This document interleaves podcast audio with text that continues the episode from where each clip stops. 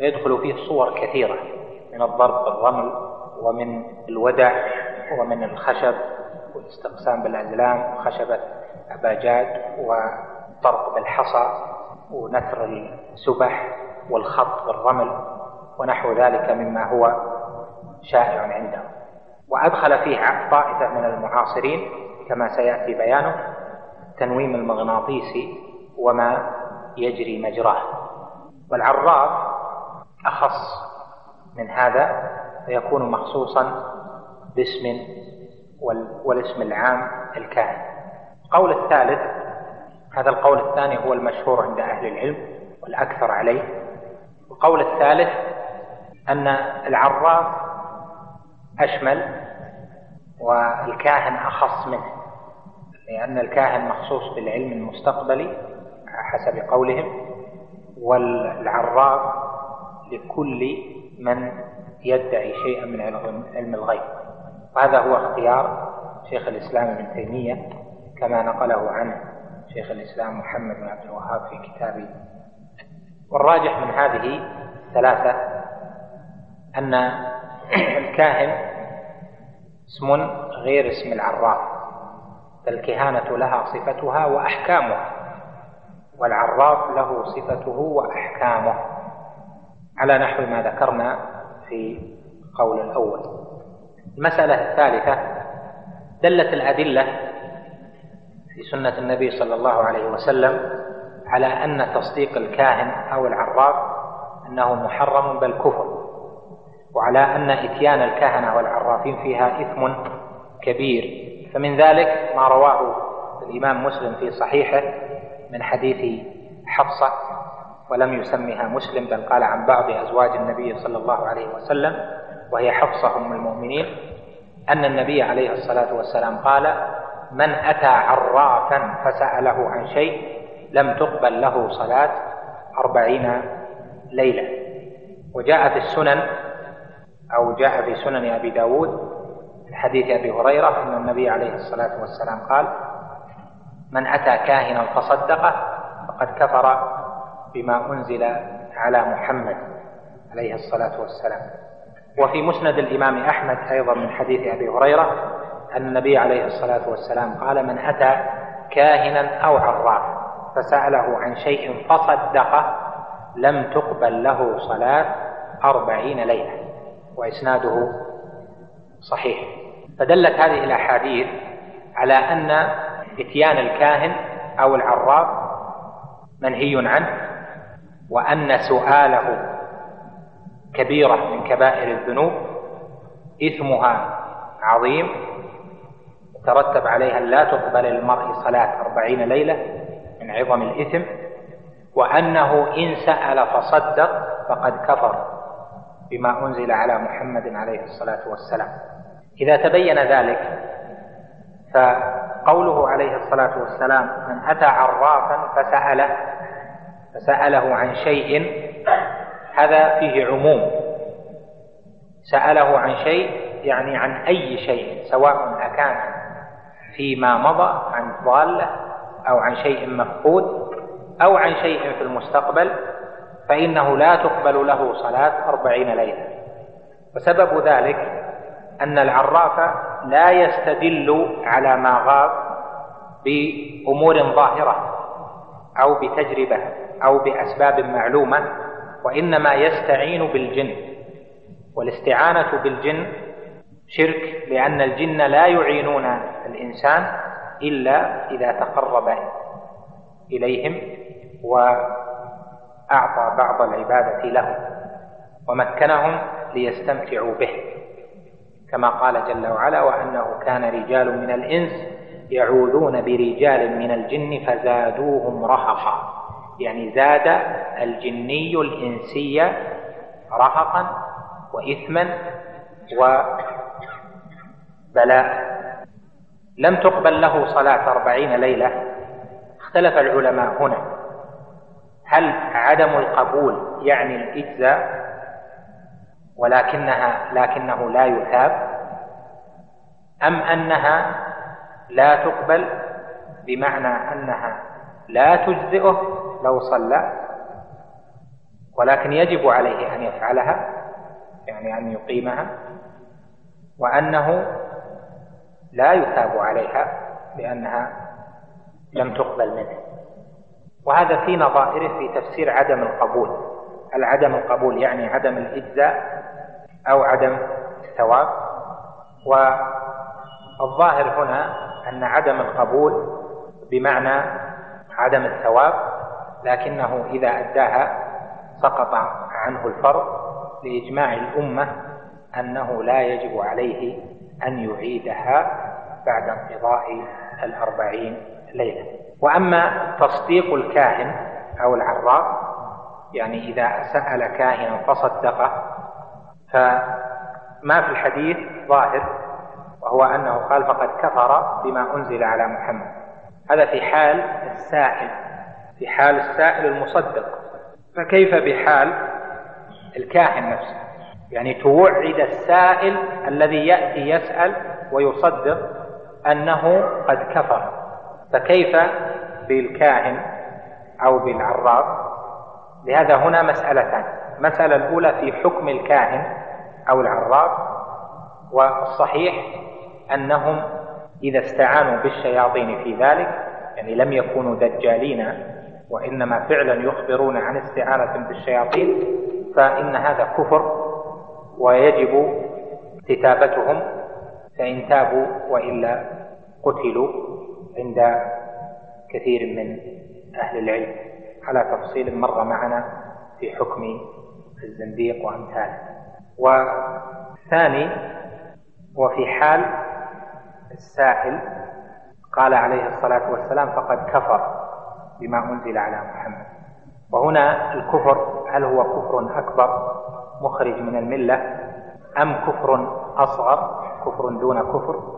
أم يتوقف فيه فلا يقال كفر أكبر ولا كفر أصغر لعدم الدليل على ذلك؟ ثلاثة أقوال لأهل العلم. وثاني وفي حال السائل قال عليه الصلاة والسلام فقد كفر بما أنزل على محمد.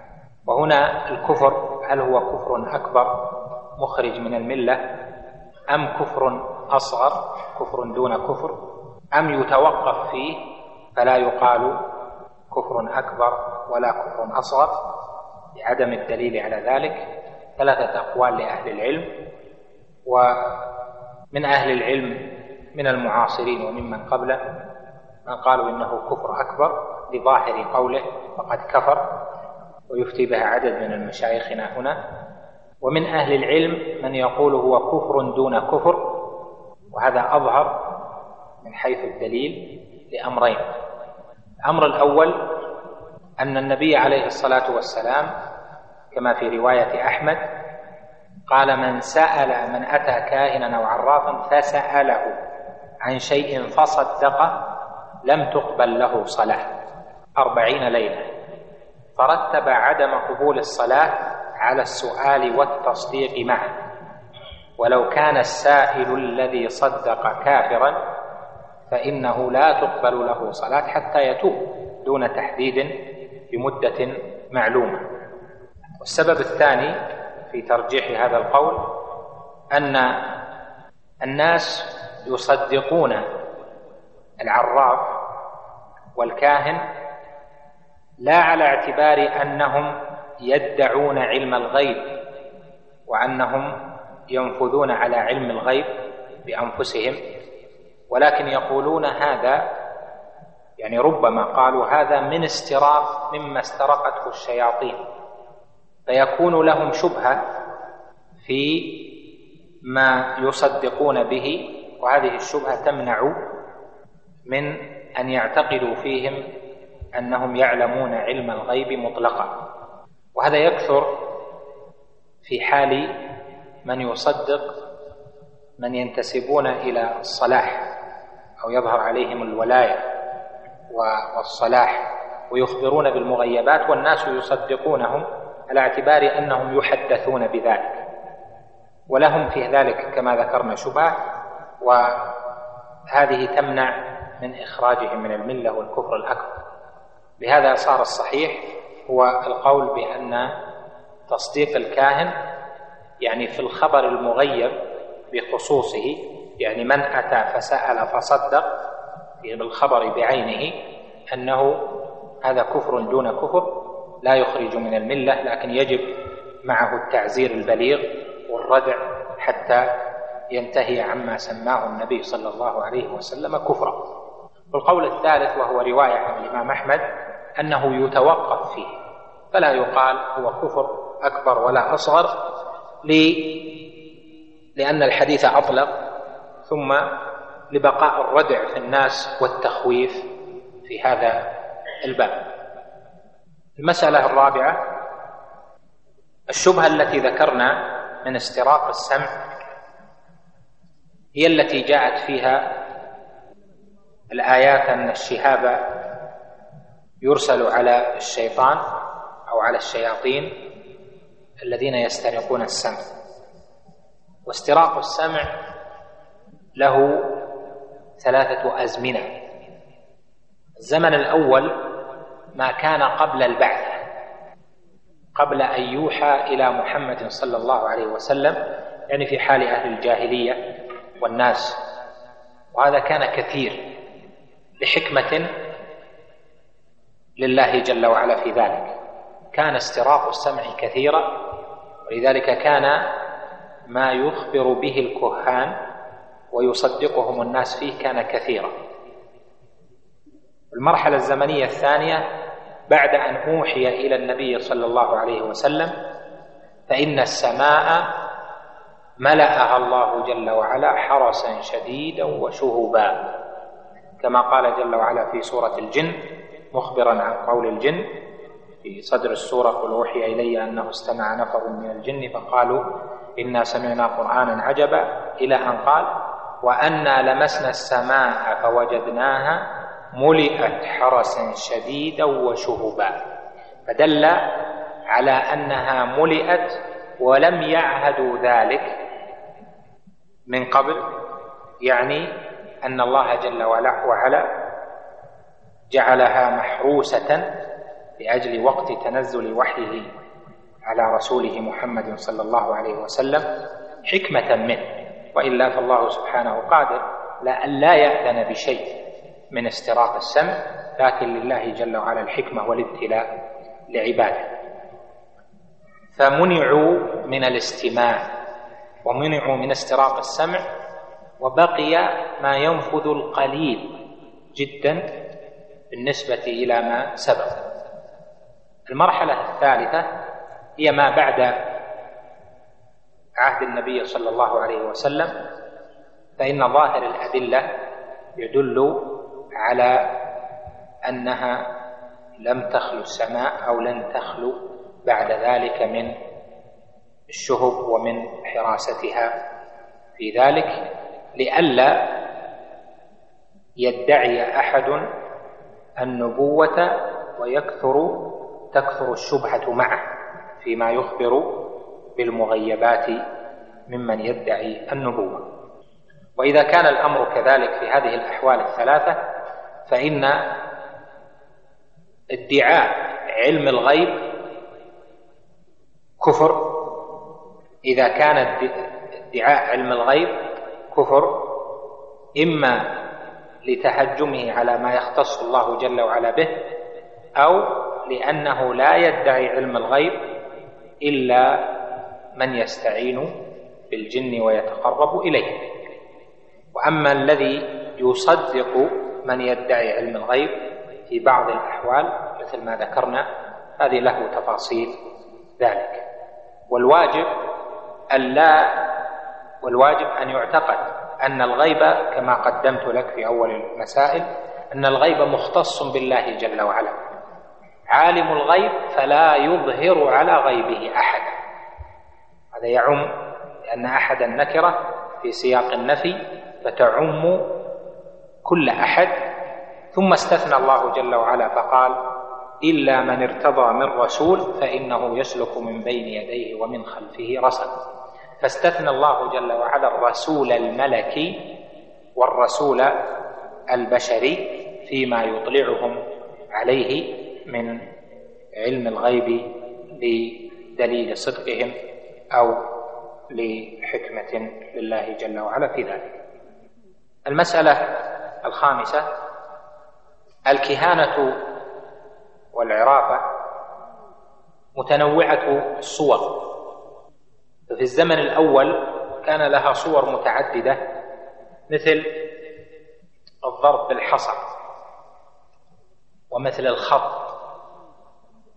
هذه لو كان هنا فيه يعني لوحة بينت لكم كيف يضربون بالحصى وكيف يخطون ويعني ويصلون إلى النتيجة بزعمهم وسيتضح لك أنه دجل لأنه لا دليل منطقي ولا سبب كوني ولا شرعي يدل على النتيجة التي يدعونها.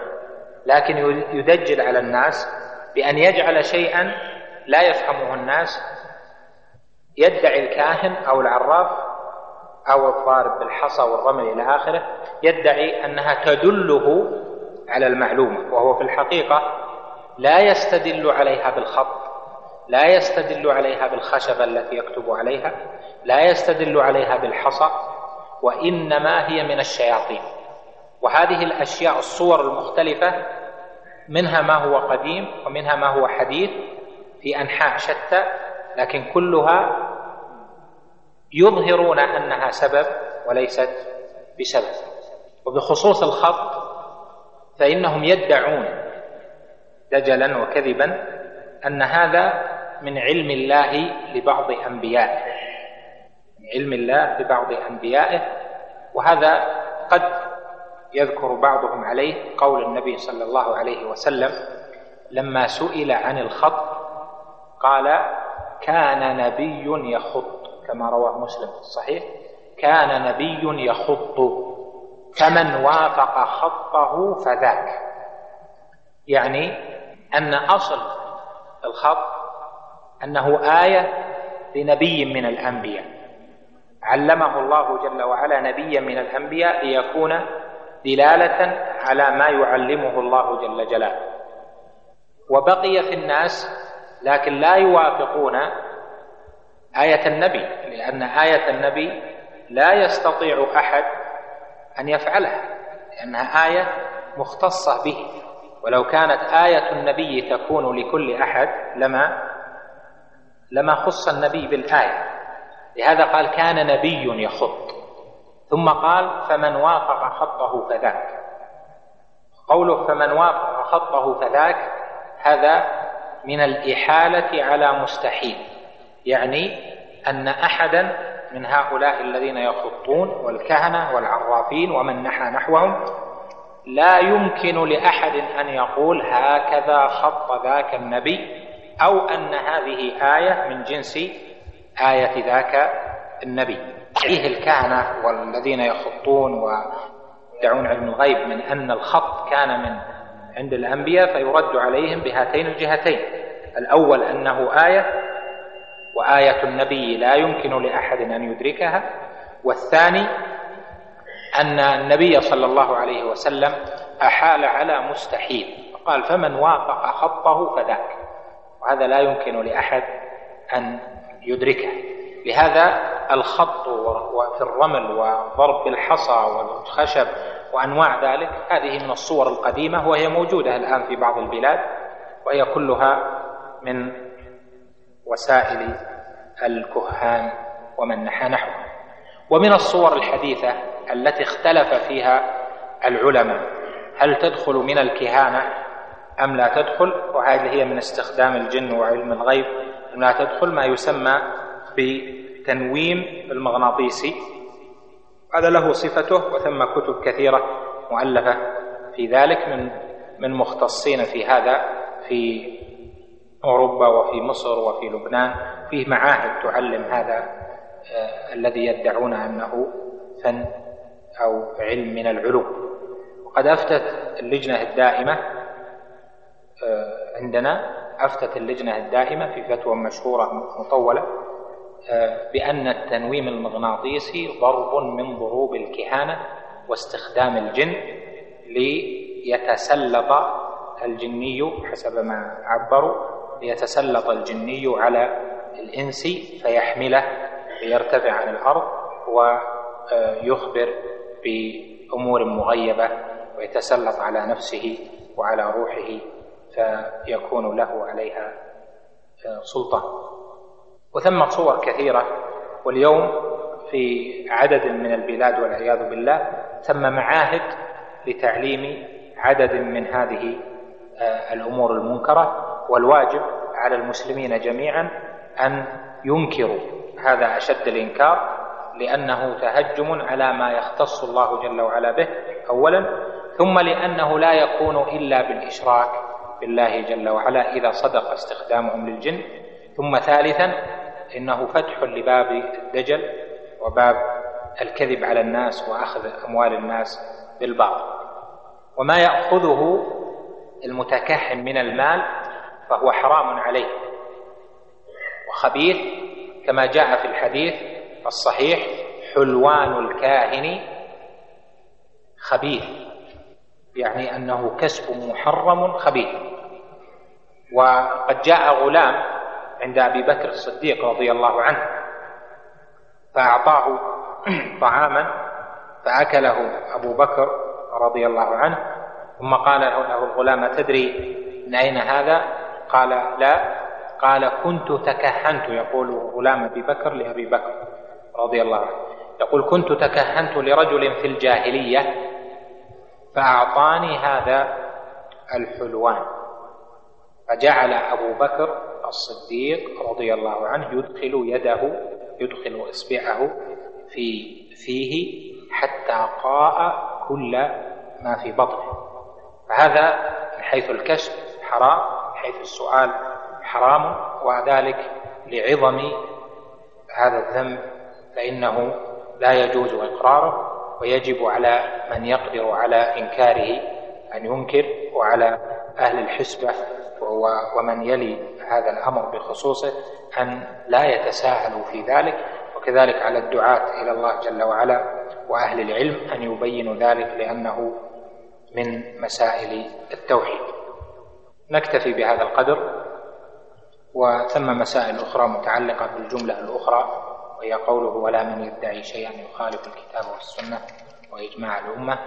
نرجئها إن شاء الله تعالى إلى الدرس القادم وأظنه بقي عندنا أربع أربعة دروس إن شاء الله وننتهي من هذا الكتاب العظيم. ألحقني الله وإياكم خيرا وجعلنا ممن تعلم العلم له إنه سبحانه جواد كريم. صلى الله وسلم وبارك على نبينا محمد. الحمد لله رب العالمين والصلاة والسلام على أشرف الأنبياء والمرسلين نبينا محمد وعلى آله وصحبه أجمعين. قال العلامة الطحاوي رحمه الله تعالى ونرى الجماعة حقا وصوابا والفرقة زيغا وعذابا ودين الله في الأرض والسماء واحد. وهو دين الإسلام. قال الله تعالى إن الدين عند الله الإسلام. وقال تعالى ورضيت لكم الإسلام دينا. الحمد لله رب العالمين والصلاة والسلام على نبينا محمد وعلى آله وصحبه أجمعين أما بعد. قال رحمه الله تعالى ولا نصدق كاهنا ولا عرافا ولا من يدعي شيئا يخالف الكتاب والسنة وإجماع الأمة. مرت معنا عدة مسائل تتعلق بالجملة الأولى وهي قوله ولا نصدق كاهنا ولا عرافا وفي قوله ولا من يدعي شيئا يخالف الكتاب والسنة وإجماع الأمة.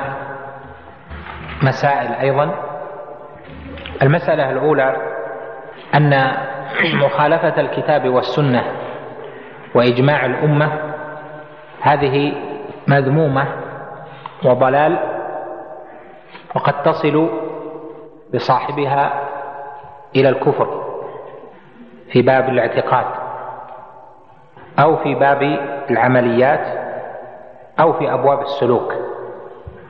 والواقع يدل على أن طائفة ممن ادعوا الصلاح والسلوك والزهد والعبادة ادعوا أشياء تحصل لهم إما بالإلهام أو بخبر الغيب أو بأحوال لم يدل عليها الكتاب والسنة وأجمعت الأمة على خلافها. وهذا كثير في من يدعون التصوف ممن كانوا في زمن الطحاوي وما قبله. والطحاوي رحمه الله قرن فيما ترى ما بين تصديق الكهان والعرافين وما بين ادعاء أشياء تخالف الكتاب والسنة وإجماع الأمة لأن الناس قد يظهر لهم في موضوع الغيب عدم تصديق الكاهن والعراف لأن الكاهن والعراف حالهما معروف والناس يحذرون من أهل الكهانة سيما في الأوقات القريبة من السنة أو التي تظهر فيها ألوية السنة. فيكرهون الكهانة والعرافة ويكرهون الكاهن والعراف لأنهم من أولياء وإخوان الشياطين. لكن مسألة الصالحين والأولياء ومن يظهر الصلاح فإن هذه قد تشتبه كما هو الواقع في كثير من أحوال المسلمين الماضية والحاضرة. لهذا قرن بينهما لأن مسألة الكاهن والعراف ظاهرة لكن أيضا لا نصدق من يدعي شيئا يخالف الكتاب والسنة وإجماع الأمة ممن ظاهره الصلاح ويدعي أحوالا أو العلم بأمور الغيب. المسألة الثانية الذين نسبوا إلى الولاية بفتح الواو وعدوا من الأولياء وأهل الزهادة فئات مختلفة متنوعة. منهم الغلاة الذين زعموا أنهم يوحى إليهم ومنهم من هم دونهم ممن يزعمون أنهم يلهمون ويخبرون بالغيب ومنهم وهم دونهم من يزعمون أنهم على قدرة في تغيير الأحوال والعلم بالضمائر وأنهم يحدثون بما أحدثه الناس بعدهم يعني فيما مضى واللي قبلهم فيما سيأتي. ولا شك أن طريقة السلف في الزهد والعبادة هي التي أجمعت عليها الأمة وهي أنهم يتعبدون ويتزهدون ويرجون الله جل وعلا ولا يدعون شيئا من أحوال الكهان والعرافين ولا إخبار بالغيب ولا الأحوال الشيطانية المختلفة التي تسمى الكرامات عند بعضهم.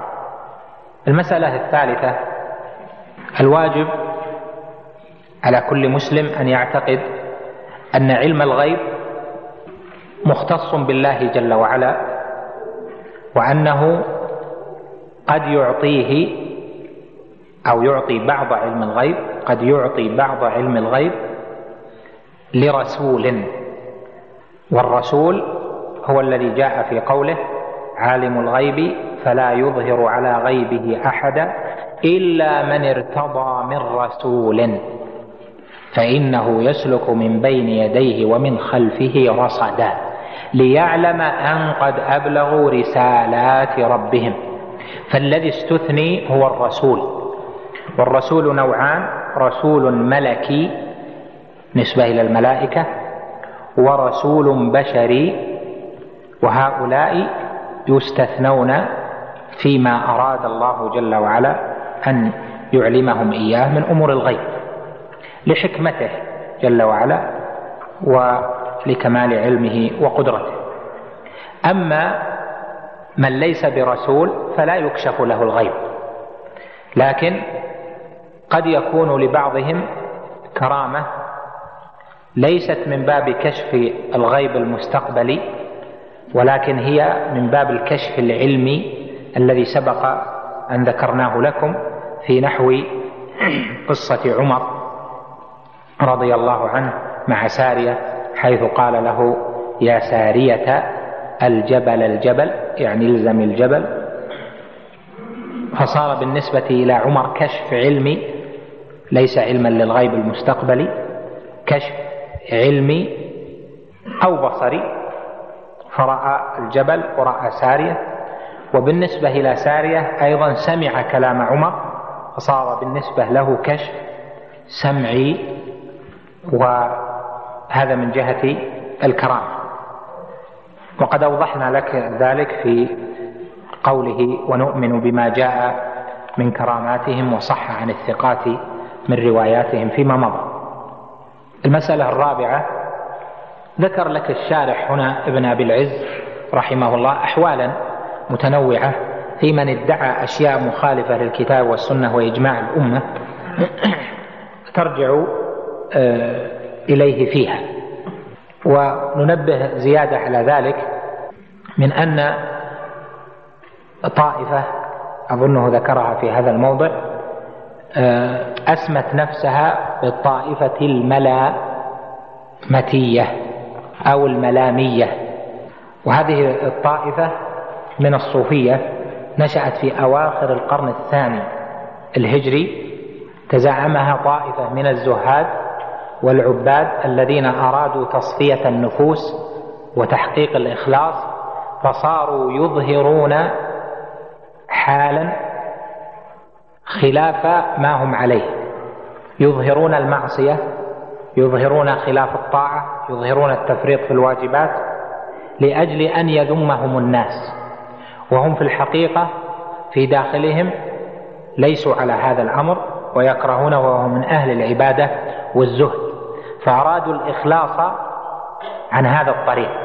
وهذه لا شك حال تخالف الكتاب والسنة وإجماع الأمة في أن العبد المكلف يجب عليه أن يستقيم على الطاعة وأن يحقق الإخلاص كما أمره الله جل وعلا في حاله ظاهرا وباطنا. فإذا آه هذه الجملة ولا من يدعي شيئا يخالف الكتاب والسنة وإجماع الأمة تدل على عدم تصديق كل من ادعى الولاية وهو يدعي شيئا من علم الغيب أو يدعي شيئا من المقامات العلية أو من الوحي أو من الإلهام مما يخالف الكتاب والسنة وإجماع الأمة. قال رحمه الله بعد ذلك ونرى الجماعة حقا وصوابا والفرقة زيغا وعذابا. يريد العلامة الطحاوي رحمه الله وأجزل له المثوبة بهذه الجملة من هذه العقيدة النافعة بأن أهل السنة والجماعة أهل الحديث والأثر أتباع السلف الصالح يرون الجماعة حقا أحقه الله جل وعلا وأحقه رسوله صلى الله عليه وسلم. ثابت خلافه الباطل. وأنهم يرون الجماعة صوابا في الالتزام بها وفي التمسك بها وفي الحال والمآل وفي الدنيا والآخرة.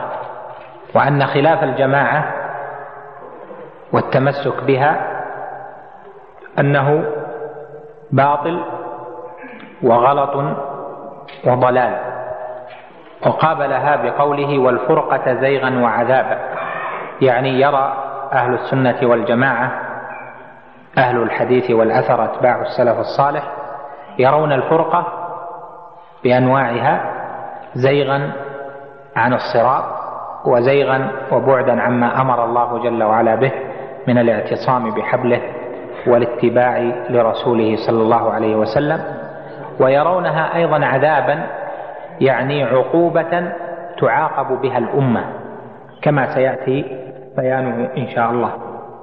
وسبب إيراد هذه الجملة في العقائد أمران. الأول أن أعظم ما حصل به في العقائد أمران. الأول أن أعظم ما حصل به الزيغ والدم في الأمة وإضعاف الأمة والبدع والمحدثات والشرك وجميع الموبقات بأنواعها إنما حصل من جراء ترك الجماعة الأخذ بالفرقة أو استحسان الفرقة. والثاني أن الفرق الضالة رأت الفرقة خيرا وطلبتها ورأت الجماعة ضعفا فنبذتها ومخالفتهم وترك سبيلهم هو سمة الفرقة الناجية الذين قال فيهم نبينا صلى الله عليه وسلم في حديث الافتراق كلها في النار إلا واحدة قالوا من هي يا رسول الله؟ قال هي الجماعة. إذا تبين ذلك فهنا مسائل.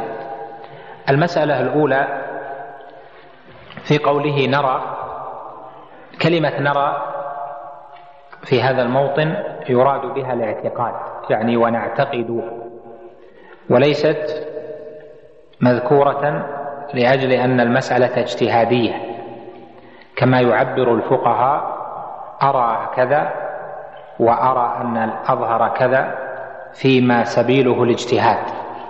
فكلمة نرى في كتب أهل السنة في كتب العقائد إذا جاءت بصيغة الجمع فإنه يراد بها ما قرره أئمة أهل السنة والجماعة في عقائدهم دون خلاف بينهم.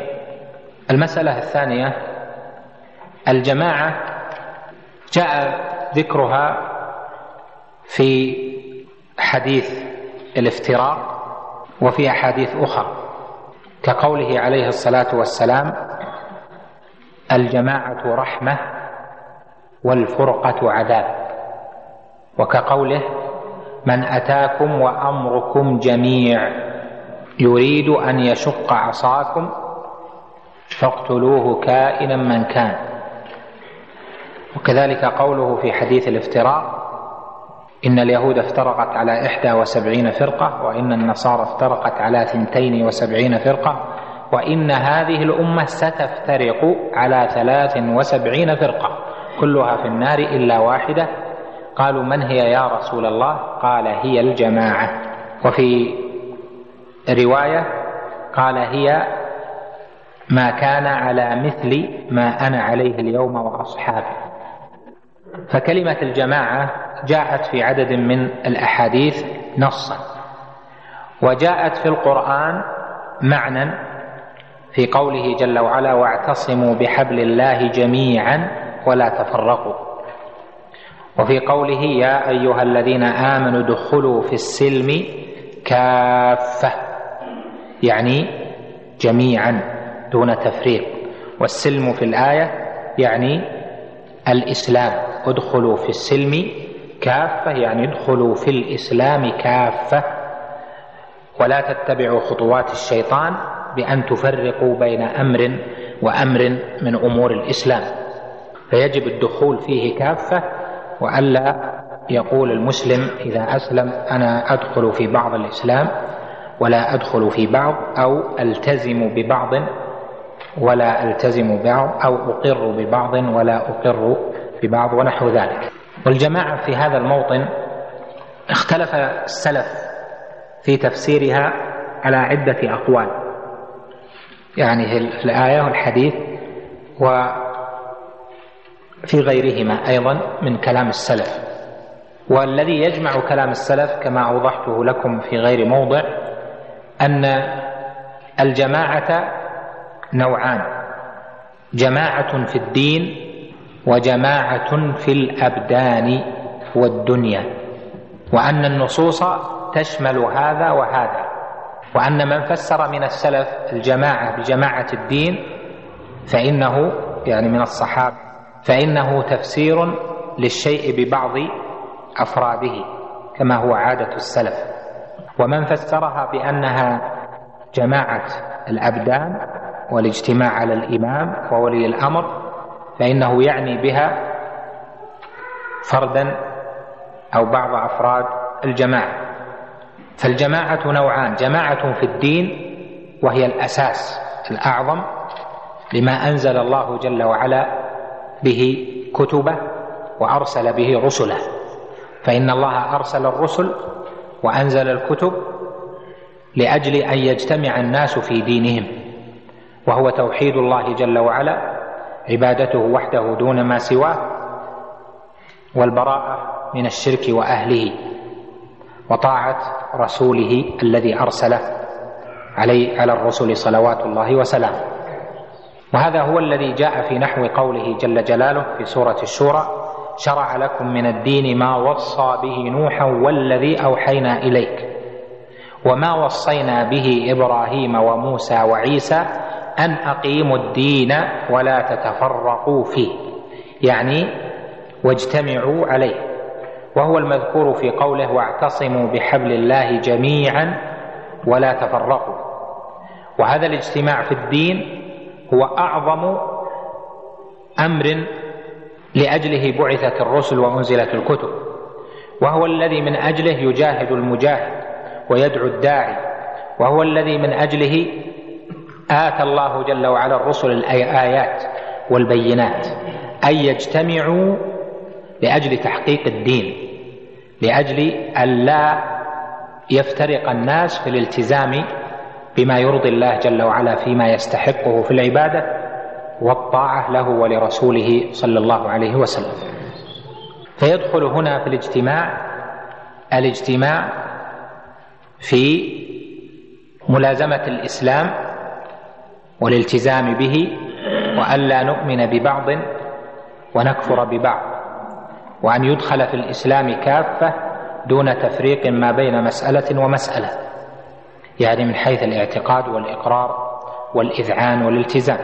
والنوع الثاني من الجماعة هو جماعة الجماعة جماعة الأبدان يعني اجتماع الأبدان والدنيا.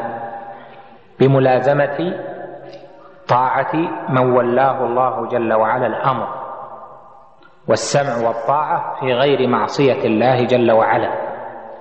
وهذا النوع وسيلة لتحقيق الأول فالأمر به والنهي عن الخروج عن الولاة والأمر بالاجتماع فيما أحب الإنسان وكره. كما جاء في الحديث على المرء السمع والطاعة فيما أحب وكره. هذا به يتحقق الاجتماع في الدين والتفريط في الأول أو في بعضه يعاقب الله جل وعلا به بالفرقة في الثاني أو في بعضه كما سيأتي في البحث في الفرقة. وكذلك التفريط في الثاني وهو السمع والطاعة لولاة الأمور في غير المعصية والاجتماع وعدم الخروج. التفريط في الثاني ينتج التفريط في الأول أو في بعضه. ولهذا ما من فرقة في الأبدان حصلت في الأمة إلا وكان معها وبعدها من الافتراق في العقائد ونفوذ البدع والمحدثات ما لا يدخل في حسبان. فالأمران مترابطان والجماعة مطلوبة في هذا وهذا ومأمور بها وجماعة الدين واجتماع الناس في دينهم حق وصواب وإحداث المحدثات باطل وغلط وضلال وكذلك الاجتماع في الأبدان والدنيا حق وصواب وخلافه بالفرقة والخروج باطل وزيغ وضلال. المسألة الثالثة الجماعة جماعة الدين حصل فيها الافتراق أو حصل فيها الخلل ووقعت الفرقة قبل الافتراق في الأبدان أو قبل اختلال جماعة الأبدان. وذلك حين نشأت الخوارج في عهد عثمان رضي الله عنه وحدث منهم ما حدث حتى آل الأمر إلى قتل عثمان ثم بعد ذلك وقعت الفرقة واختلت الجماعة.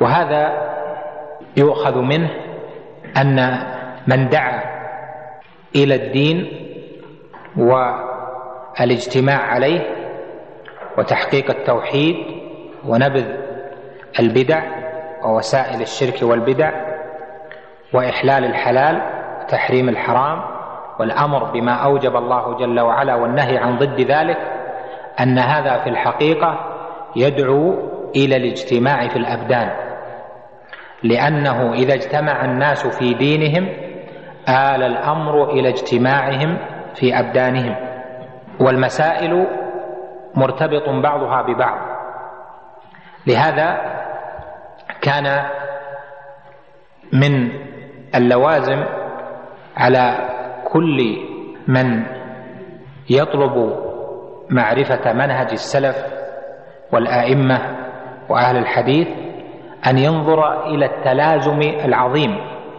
ما بين الجماعة الأولى والجماعة الثانية أو الاجتماع الأول والاجتماع الثاني. والتوازن فيما بينهما هو سبيل أهل العلم. فإن الناس في هذين الأمرين على ثلاثة أنحاء.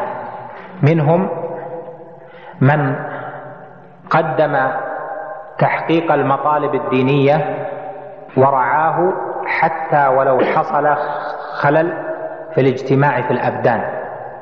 وهذا هو طريقة يعني بحسب اعتقادهم وهذا طريقة من ضل في هذا الباب وغلا من الخوارج والمعتزلة ومن رأى رأيا يشابه ما قال الخوارج والمعتزلة ونحوهم ونحوهما والفئة الثانية من تساهلت فرأت المحافظة على الجماعة في الأبدان والدنيا سبيلا لترك الأمر بالمعروف والنهي عن المنكر والنصيحة الواجبة وإعلان الحق بضوابطه الشرعية في أمر الجماعة فتركوا إنكار المنكر من الشرك والبدع تساهلا وضعفا. والفئة الثالثة هم الراسخون في العلم ومن ولاه الله جل ومن تولاه الله جل وعلا بتوفيقه فإنهم أخذوا بهذا وهذا فدعوا إلى الاجتماع في الدين وتحقيق ذلك بالأمر بالمعروف والنهي عن المنكر وبنشر العلم النافع والدعوة إلى ذلك وبالنصيحة بطرقها الشرعية ولم يروا ذلك مخالفا لما أوجب الله جل وعلا من الاجتماع في الأبدان والدنيا. فوازنوا بين هذا وهذا وأجروا الحكمة في هذا وهذا. ولا شك أن أحوال الناس تختلف في مثل هذه المقامات ما بين مقام الأمن ومقام الخوف ومقام الفتنة ومقام الاستقرار. والراسخون في العلم ومن تبعهم يضعون لكل شيء موضعه فلا يتركون الأمر والنهي والدعوة والنصيحة لأجل توهم أن هذا يفرق ولا يأمرون مع مظنة وجود الفرقة. ولهذا يقول ابن تيمية رحمه الله في رسالته في الأمر بالمعروف والنهي عن المنكر أن الآمر والناهي إذا ظن أنه ستحدث مفسدة لأمره ونهيه أكبر مما أمر به ونهى فإنه لا ينكر وقال يأثم إذا أنكر. لأن الشريعة جاءت بتحقيق المصالح وتكميلها ودرء المفاسد وتقليلها.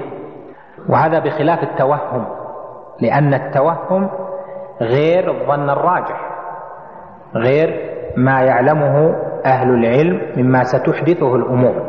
في التوهم هذا راجع للخوف.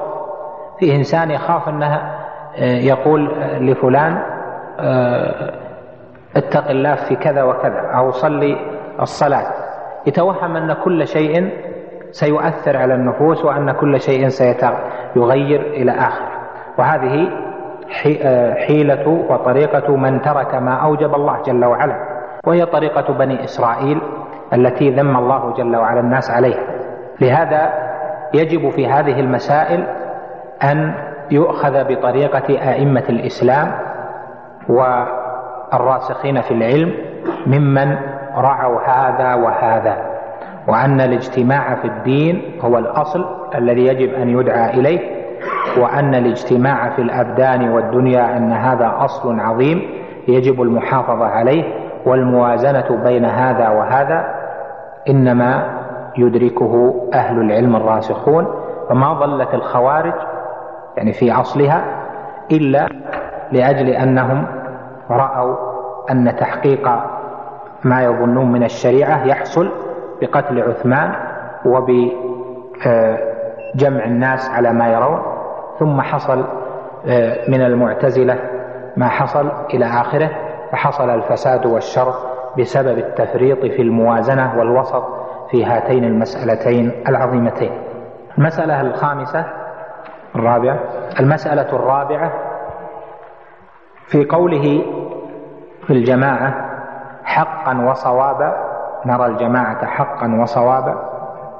معنى حق يعني أنه واجب وثابت والحق إما أن ينص الله جل وعلا على أنه الحق أو يعلم بما نص الله جل وعلا عليه.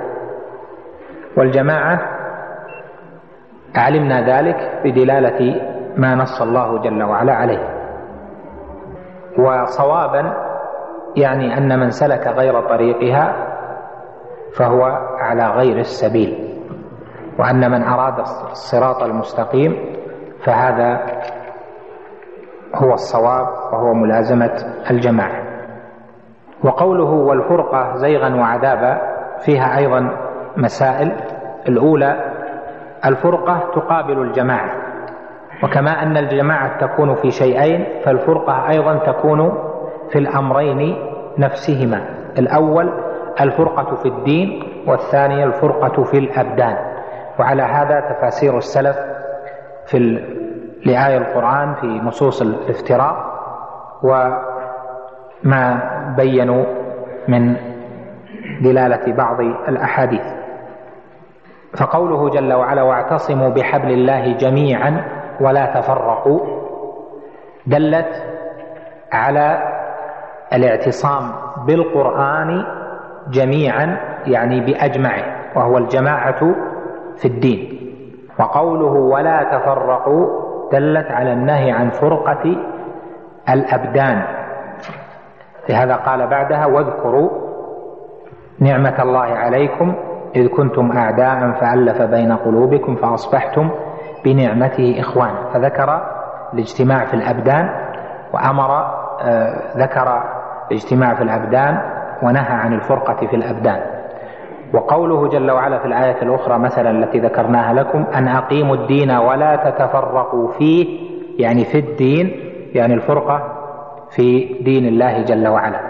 فما ذكر هناك من الاجتماع على الدين والاجتماع في الأبدان يذكر هنا آه، بضده لأن الفرقة تقابل وتضاد آه، الجماعة المسألة الثانية الفرقة في الدين التي حصلت في الأمة على مراتب.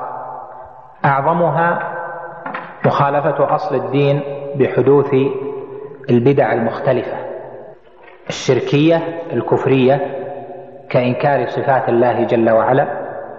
وكعبادة غير الله وإقامة المشاهد والحج إليها وتقريب القرابين لها ودعاء الأموات أو التقرب للكواكب أو نحو ذلك كما حصل من الفرق الباطنية أو فرق الرافضة ومن شابهها.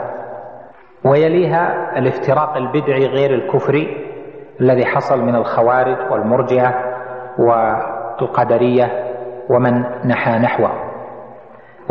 وهذان النوعان مذمومان متفق على ذمهما.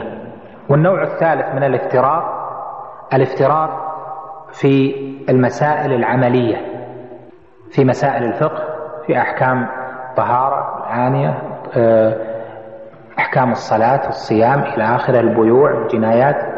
ما حصل من الاختلاف في هذه المسائل.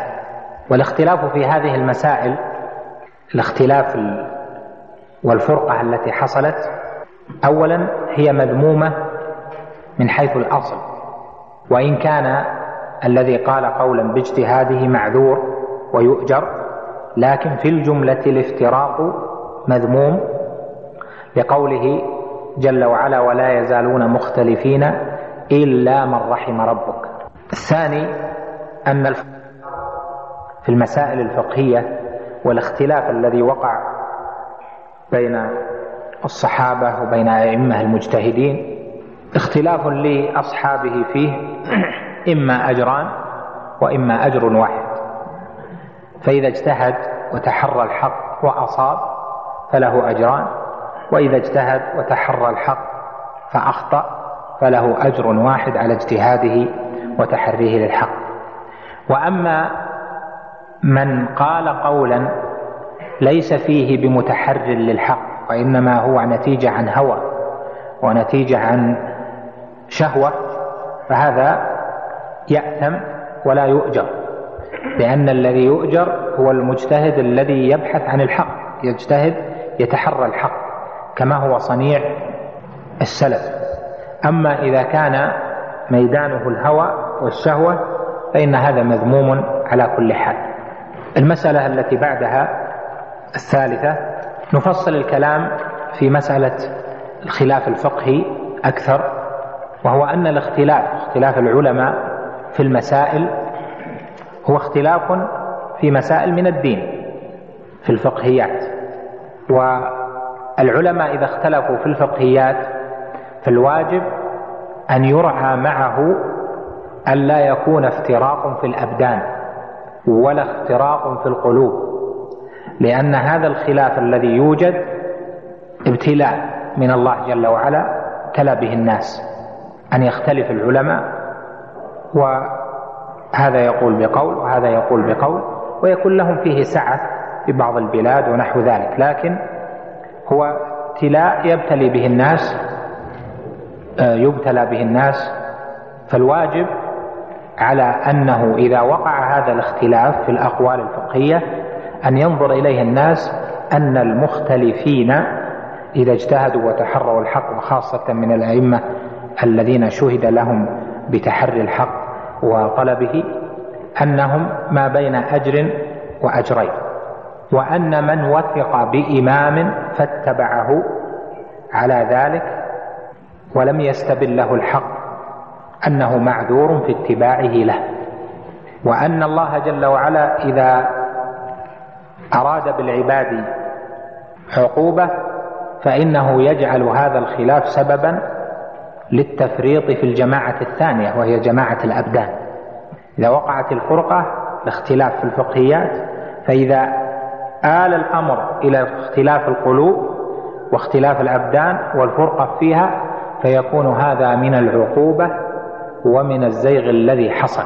ولهذا قال هنا والفرقة زيغا عما يجب وعذابا يعاقب الله جل وعلا به الناس. ودليل ذلك قوله جل وعلا لما ذكر أهل الكتاب قال فبما نقضهم ميثاقهم لعناهم وجعلنا قلوبهم قاسية يحرفون الكلم عن مواضعه ونسوا حظا مما ذكروا به. نسوا حظا يعني تركوا نصيبا مما ذكروا به يعني مما جاءهم في كتاب الله. ما النتيجة؟ قال فأغرينا بينهم العداوة والبغضاء. ومما أمر الله جل وعلا به وذكرنا به أن نحرص على الاجتماع. الاجتماع في النفوس والاجتماع أيضا في الأبدان. فإذا صار اختلاف أهل العلم سببا لوقوع الفرقة ولوقوع التلاعن والتباغض والسب والشتم وطعن كل فئة في أتباع العالم الذي اجتهد وتحرى الحق فإن هذا لا شك أنه بغي وظلم يعاقب عليه الإنسان وهذا من مما نهى الله جل وعلا عنه. وهذا هو الذي حصل وهو الذي يحصل عند من لم يعلم حدود ما أنزل الله على رسوله. فإنه قل أن يحصل اختلاف إلا ويبغي بعض الناس على بعض. إما بتجهيل أو بسب أو بوقوع فيه أو نحو ذلك من الأقوال. والواجب أن ينصر الحق وأن يعذر من خالف في الفقهيات ويعلم أنه إذا اجتهد وتحرى الحق فإنه له أجر لكن لا يتابع على ذلك ولا شك أن زلة العالم زلة العالم ولكن هذا قضاء الله جل وعلا وحكمته.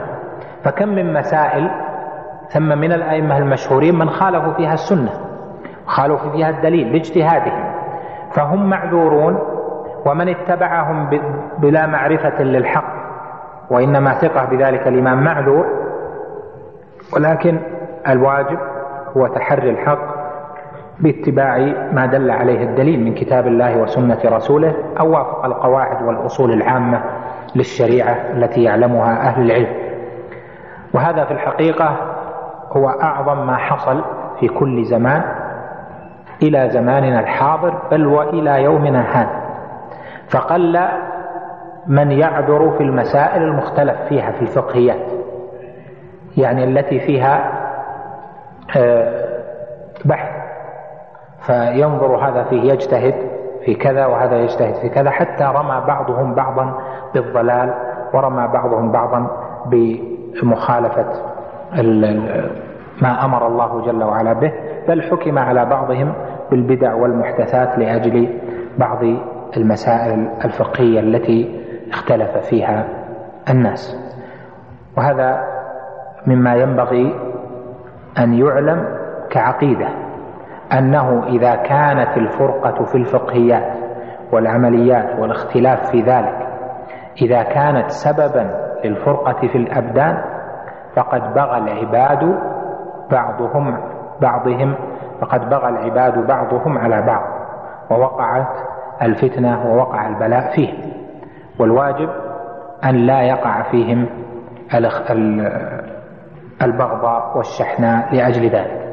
كيف إذا زاد الأمر؟ إذا حصل القتال وحصل آه، التكفير ونحو ذلك كما حصل من بعض في بعض الأزمان حيث كفر بعض الشافعية بعض الحنفية في مسائل وكفر بعضهم بعض الحنابلة في مسائل ونحو ذلك مما وقع فيه أعلى آه، مما وقع فيه طائفة في أعلى درجات الظلم والبغي والعدوان من الناس بعضهم على بعض ولا حول ولا قوة إلا بالله. وهذا لا يزال يوجد إلى يومنا هذا. فكلما زاد العلم زادت البصيرة بأمور. الأول أن يحرص طالب العلم على تحري الحق والثاني أن لا يجعل تحريه للحق سببا في فرقة العباد ولا سببا في وقوع البغضاء والشحناء بينهم. بل يتودد في ذلك كثيرا ولا يجادل مجادلة ال... الذي يريد الانتصار والقوة بل يتكلم في ذلك بسكينة وهدوء. وما أجمل قول الإمام مالك رحمه الله في نحو هذا لما قيل له الرجل تكون عنده السنة أيجادل عنها؟ قال لا. أيجادل عن يعني يرى من يخالف السنة ويذهب إلى قول آخر. تعرفون المدينة؟ كان فيها مدرسة الرأي ربيعة, ربيعة الرأي ومن معه. مدرسة قريبة من مدرسة الكوفة في الأخذ بالرأي وعدم العلم بتفاصيل السنة. فقيل لها الرجل تكون عنده السنة أيجادل عليها أو عنها؟ قال لا يخبر بالسنة فإن قبلت منه وإلا سكت. لماذا؟ لأن الشيطان يأتي فيجعل الإنسان ينتصر لنفسه لا للسنة وهذا مسلك شائك في النفوس وينافي الإخلاص وينافي ما يجب فيبحث فإذا هو يريد ينتصر للحق ثم تنقلب المسألة في النقاش أو في المجادلة أو في الإخبار بالصواب إلى انتصار للنفس دون انتصار للحق وهذا مما ينبغي تداركه. ومما يدخل أيضا في مثل هذا أن اختلاف الفقهاء في المسائل العملية اختلاف كبير جدا حتى إن المسائل المجمع عليها قليلة. وليس كل قول من الأقوال المختلفة يصح أن يكون في الخلاف المعتبر. كما قال أحد مشايخ السيوطي وليس كل خلاف جاء معتبرا إلا خلاف له حظ من النظر في قصيدة في بعض علوم القرآن. والخلاف الذي وقع أو إذا وقع الخلاف فإن الخلاف على نوعين خلاف قوي وخلاف ضعيف. والخلاف القوي ضابطه ما كان الخلاف فيه في فهم الدليل ولا مرجح. والخلاف الضعيف ما كان الخلاف فيه بمخالفة الدليل أو بالغلط في فهم الدليل. والخلاف القوي لا إنكار فيه. إذا كانت المسألة فيها خلاف قوي فلا عتب من الأصل. لمن أخذ بأحد القولين. أخذ بهذا وأخذ بهذا هذا يرى كذا وهذا يرى كذا المسألة فيها سعة. وأما الخلاف الضعيف فإنه فيه الإنكار. وقول العلماء لا إنكار في مسائل الخلاف يعنون بها الخلاف القوي على الصواب دون الخلاف الضعيف. لأن الخلاف الضعيف خلاف بلا دليل أو غلط في فهم الدليل. ويشتبه هذا يعني الخلاف يشتبه بمسألة مهمة وهي مسائل الاجتهاد. والصواب التفريق ما بين مسائل الخلاف ومسائل الاجتهاد. فمسائل الخلاف التي مرجعها الخلاف في فهم الأدلة. وهذه هي التي فيها التفصيل الذي ذكرت لك في أن الخلاف القوي لا إشكال فيه. وأن الخلاف الضعيف فيه يعني يلزم فيه البيان والإيضاح على بدون أن يحدث الفرقة ولا تنافر القلوب. أما المسألة الثانية وهي مسائل الاجتهاد فهي الاجتهاد في النوازل. إذا نزلت نازلة واجتهد العلماء فيها هل هذه تلحق بكذا وهذه تلحق بكذا؟ فإنه لا إنكار في مسائل الاجتهاد. شيخ الإسلام ابن تيمية قال في بعض كلامه لا إنكار في مسائل الخلاف يعنى بها مسائل الاجتهاد. أو نحو كلامه أنا صوغة بفهمي.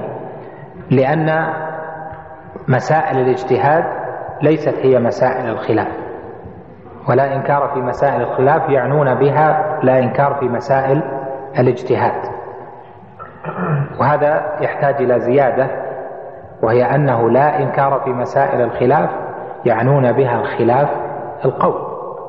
أم مسائل الاجتهاد التي تحدث في الناس هذه لا إنكار فيها من باب أولى لأن كل مجتهد له اجتهاده ونصيبه من في إلحاق النازلة ببعض الأصول والقواعد التي تدل عليها.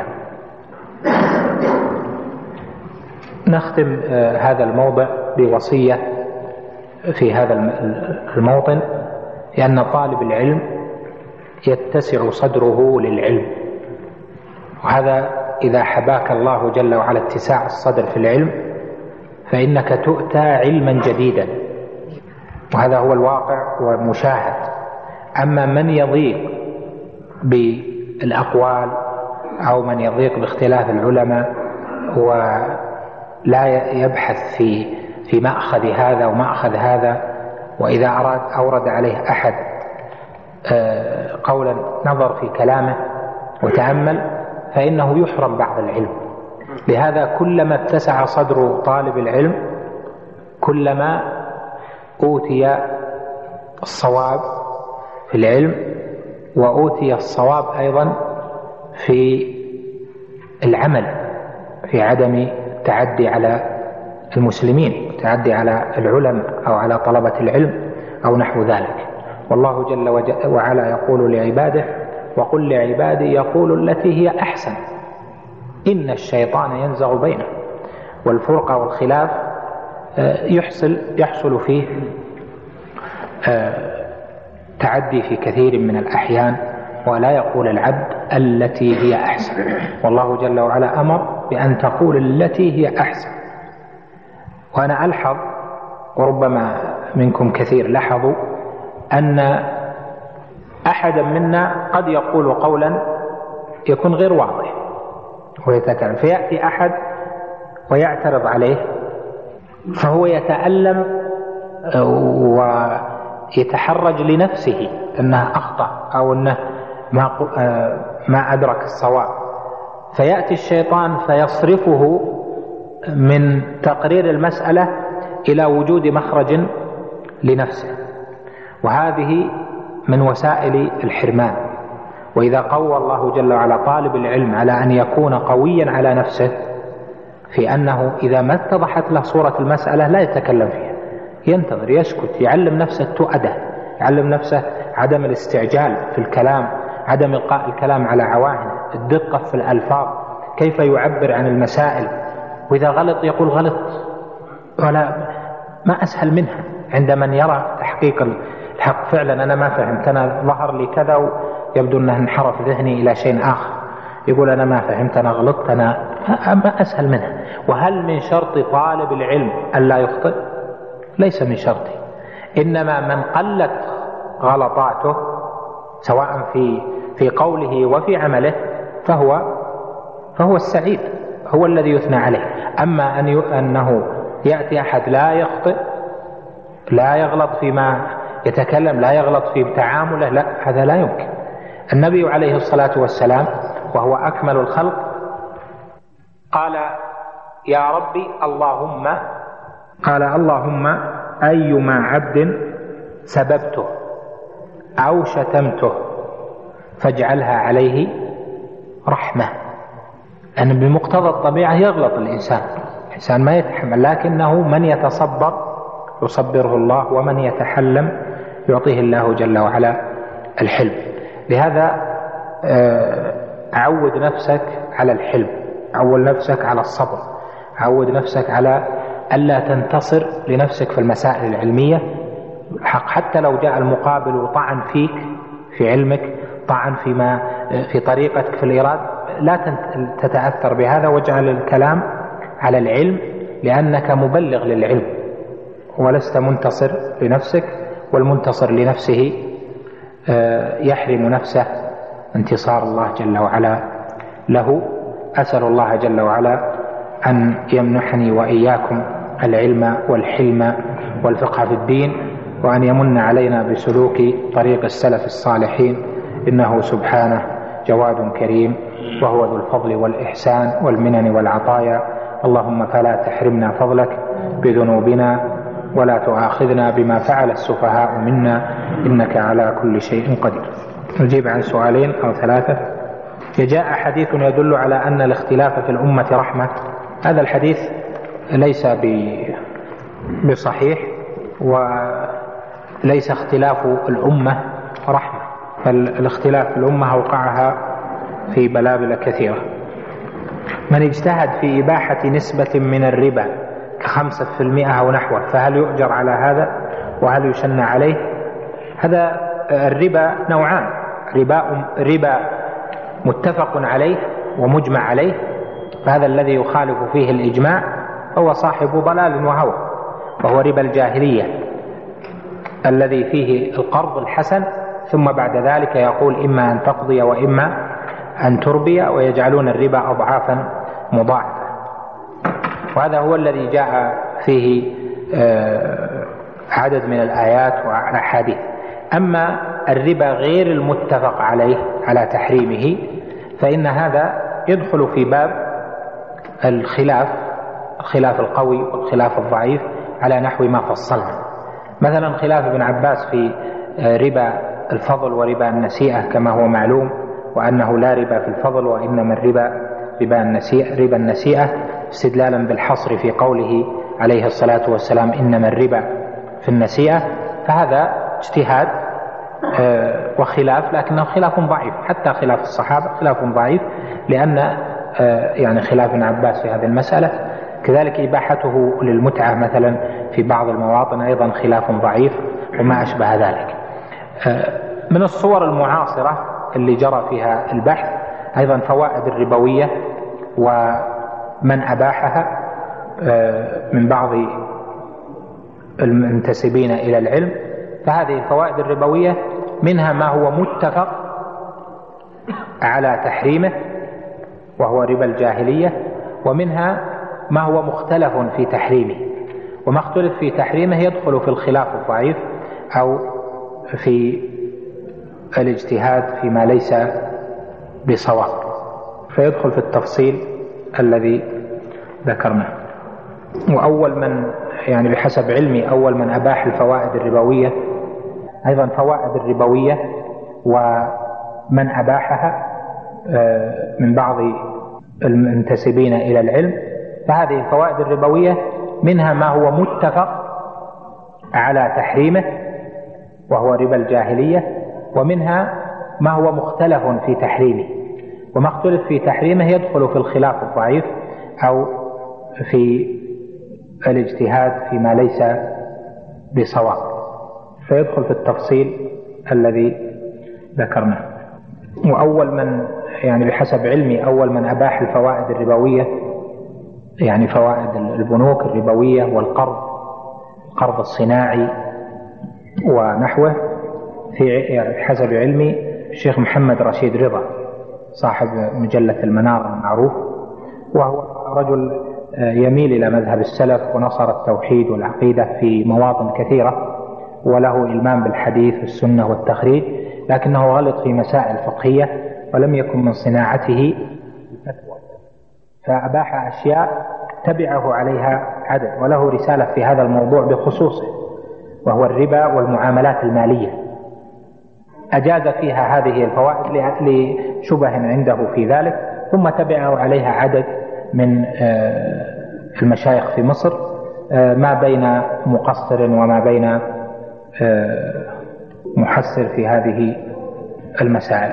ومعلوم أن الخلاف كما ذكرت لك في هذا خلاف شاذ وضعيف وليس له حظ من الدليل لكنه وجود الخلاف في هذه المسألة يفيد فائدتين. الأولى أن مسألة الفوائد والقرض الصناعي ونحو ذلك ليس من مسائل الربا المجمع عليها. فاعتقاد إباحتها والافتاء بذلك أو إجازتها لا يدخل في إجازة واستحلال الربا لأن استحلال الربا المجمع عليه كفر. والربا المجمع عليه هو ربا الجاهلية. وأما ربا الفوائد وربا القرض وما أشبه ذلك فهذه محرمة ولا تجوز ويجب إنكارها لكن لا تدخل في الربا المتفق عليه. أليس ينكر على من خالف في الفروع الفقهية مع ظهور الدليل؟ هذا يدخل في التفصيل الذي ذكرته الخلاف القوي والخلاف الضعيف. نعم. هو الربوية لما تكون خلاف الضعيف كيف؟ أو أقل من الضعيف خلاف الشاذ المنكر نعم. يجب فيه الإنكار لأن ما لها يعني استدلوا بقوله جل وعلا لا تظلمون ولا تظلمون وأن الفوائد هذه ليس فيها يعني الربا المحرم قالوا هو الذي فيه ظلم للمسكين يعني ظلم لصاحب المال. وهذا يقولون هذا صاحب المال إذا أودع ماله في البنك ولم يأخذ عليه شيئا والبنك هو الذي استفاد صار هو ليس صار هو الآن هو المظلوم.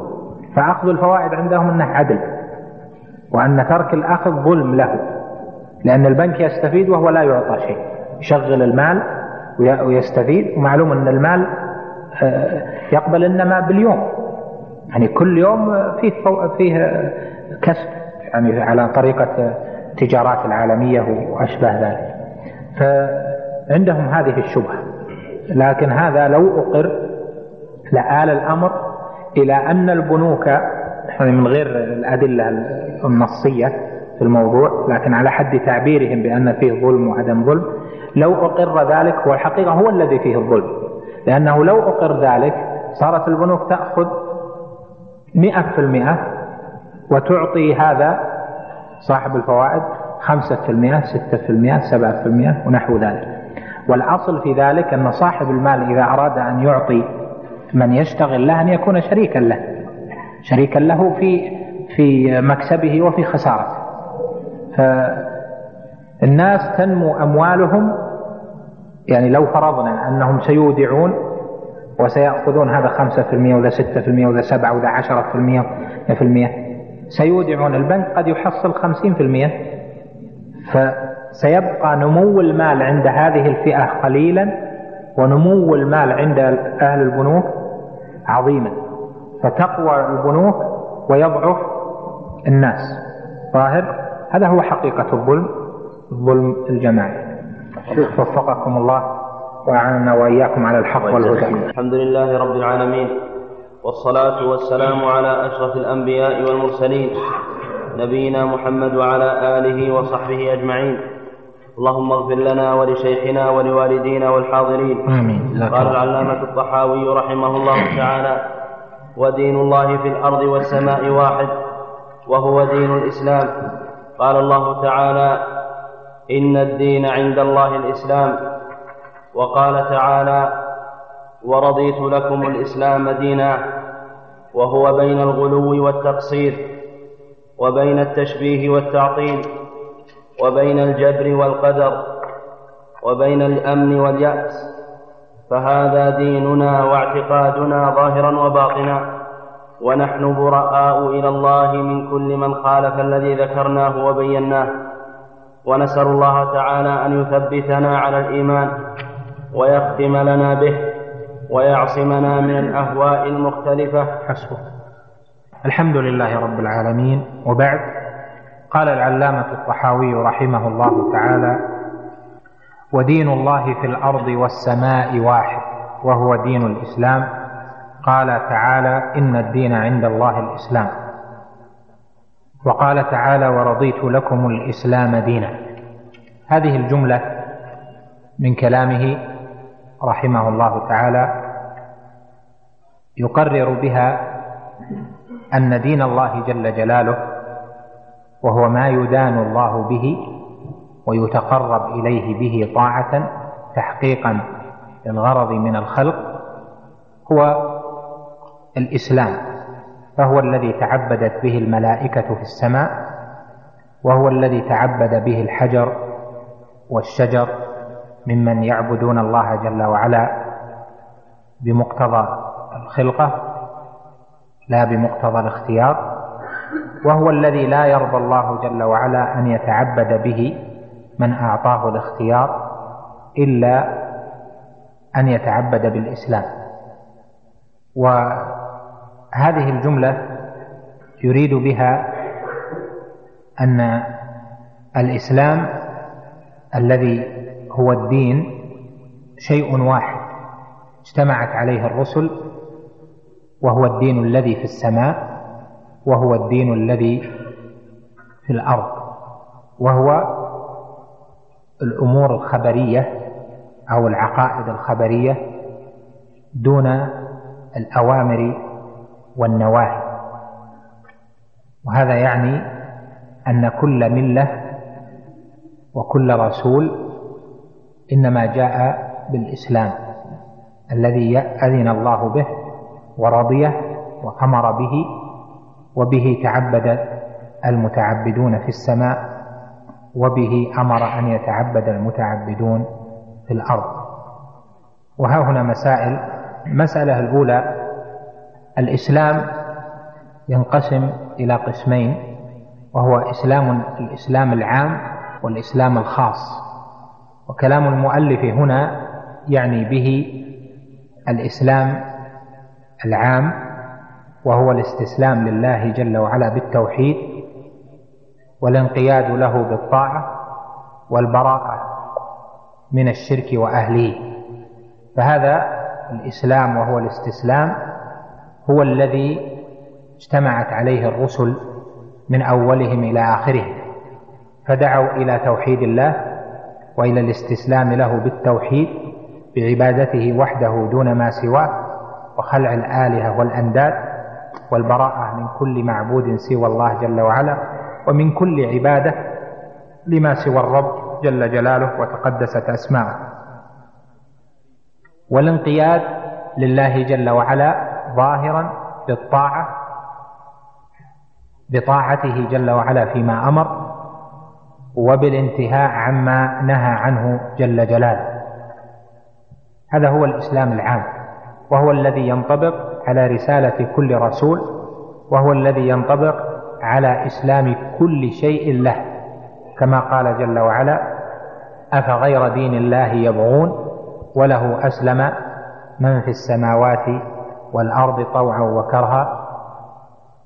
فقوله أفغير دين الله يبغون يعني أفغير دين الإسلام يبغون فكل ما في السماوات والأرض وكل من في السماوات والأرض أسلم لله جل وعلا طوعا أو كرها يعني استسلم.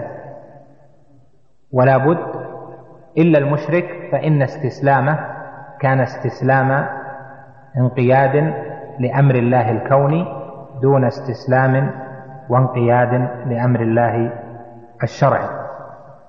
والنوع الثاني الإسلام الخاص وهو شريعة محمد عليه الصلاة والسلام.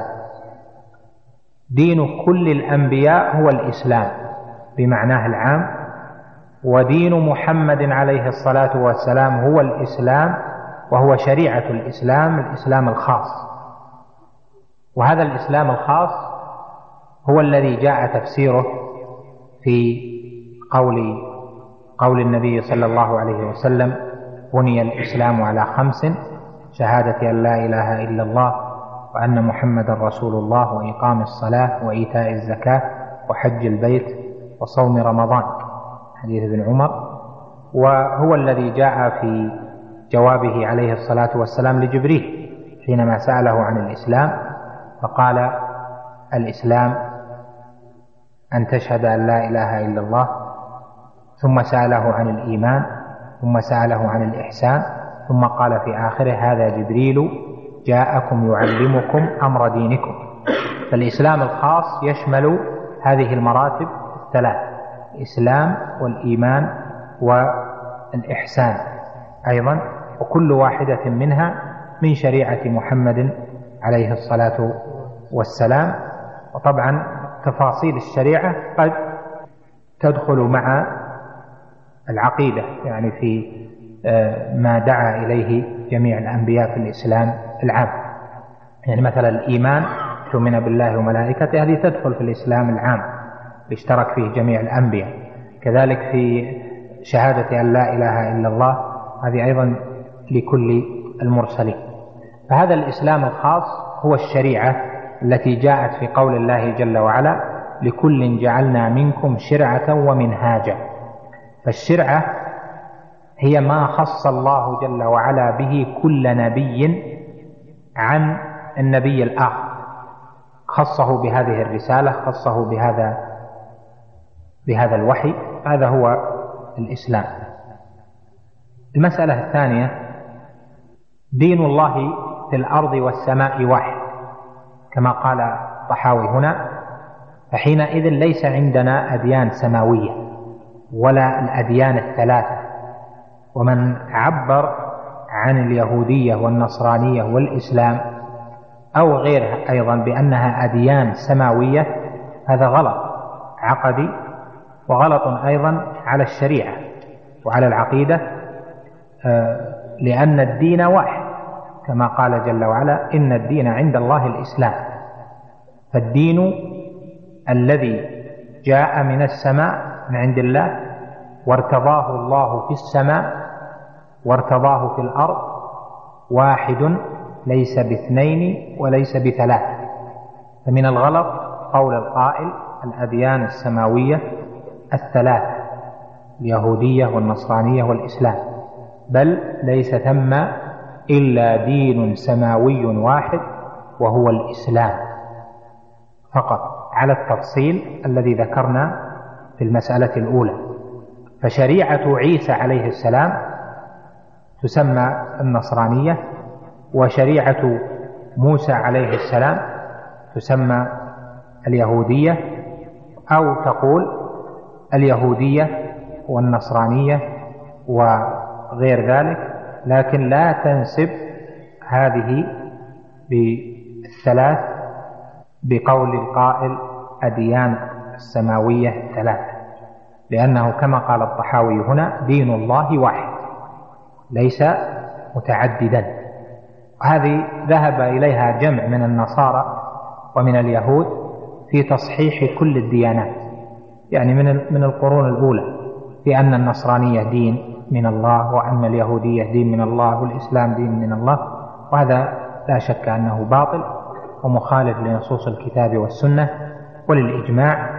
في أن الله جل وعلا لا يرضى إلا الإسلام كما قال جل وعلا ورضيت لكم الإسلام دينا. أخي المستمع الكريم تابع ما تبقى من مادة هذا الشريط على الشريط التالي. مع تحيات تسجيلات الراية الإسلامية بالرياض هاتف رقم أربعة تسعة واحد واحد تسعة ثمانية خمسة. والسلام عليكم ورحمة الله وبركاته.